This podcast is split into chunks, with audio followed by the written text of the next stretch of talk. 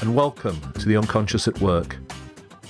This is a podcast for people who are interested in understanding the unconscious psychological forces that influence our lives, both at work and at home. I'm Dr. Mike Drayton, and I'm an organisational consultant, executive coach, and clinical psychologist. And I'll be taking a deep dive beneath the surface of your everyday life.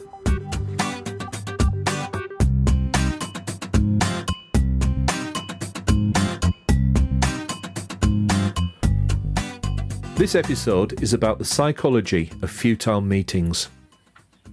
How many meetings have you been in that have ended up being a complete waste of time? And how many meetings have you been in that have avoided making any sort of decision? Have you ever been in a meeting that has made a decision but then seems to struggle for weeks or even months to implement that decision? This is a common frustration in organisations with boards or leadership teams never actually getting anything done despite endless meetings. This group procrastination is very similar to what you might do to avoid a potentially stressful situation. You convince yourself of the need to gather more information before you start, or check your email just one more time, or make a cup of coffee. This is before starting work. It's as if only then can the real work begin. In many teams and boards, the members look busy, but in reality, they are working hard to avoid making difficult decisions. Without realizing it, they have shifted their attention to a new purpose different to the one the meeting started with. This new purpose is to avoid the anxiety associated with having to make an important decision and maybe getting it wrong. The real work gets sabotaged. This process was first identified by the psychoanalyst Wilfred Bion, who studied group dynamics. He coined the term anti-task to describe this behaviour because the apparent importance of the anti-task activity masks the reality of the unconscious avoidance of the real work that needs to be done. In effect, it sabotages the real work task. It's important for a leader to understand that the group they lead can be in one of two modes a work task mode, that is getting on with the task, or an anti task mode, that is avoiding the work task. In work task mode, the team feel energetic, creative, and effective. It's doing what it's supposed to be doing. In the anti task mode, the team seems to have a different purpose. For example, the group may want to avoid upsetting one member Let's say one team member has an idea that all the other team members just know isn't going to work. Rather than just tell that person kindly but firmly that their idea is a non runner, the team just seems to struggle to get through the agenda and puts off the decision to the next meeting. This is maybe to avoid hurting the feelings of the person whose idea it was, or just avoid the discomfort of dealing with an opinionated or loud group member.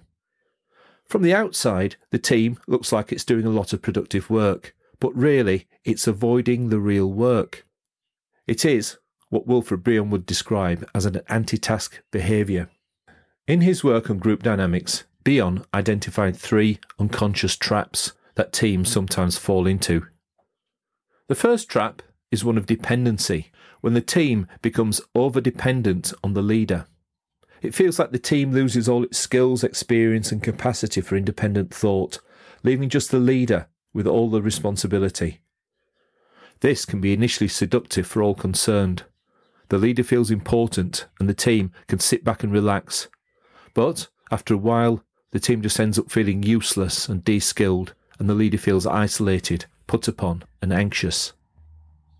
The second trap is called pairing and is similar to the first. In this trap, the team abdicates their responsibility not to the leader, but to two other team members who, as a pair, discuss a decision while the rest of the team passively look on, letting them get on with it. The final trap observed by Bion is called fight or flight.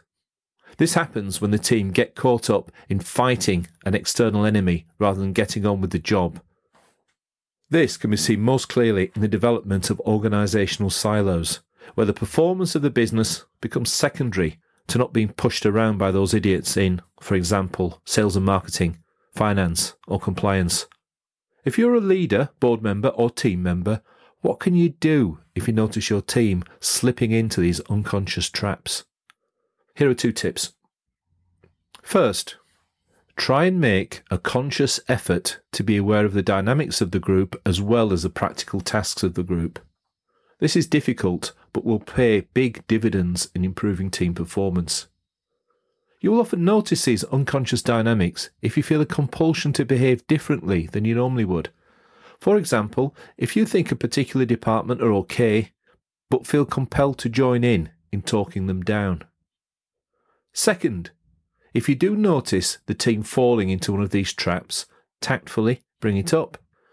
For example, if you feel you are being encouraged to blame another department, shift the focus back to the team. Say something like, They might not be perfect, but neither are we. What can we do here to improve things?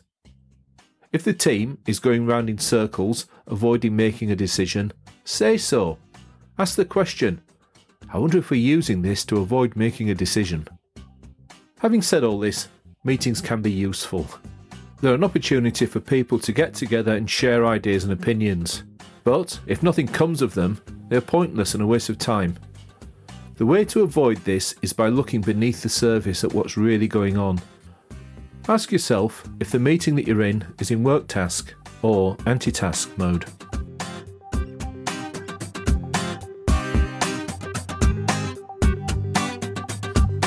Thanks for listening. I hope you've enjoyed this podcast. If you have, join me for the next episode.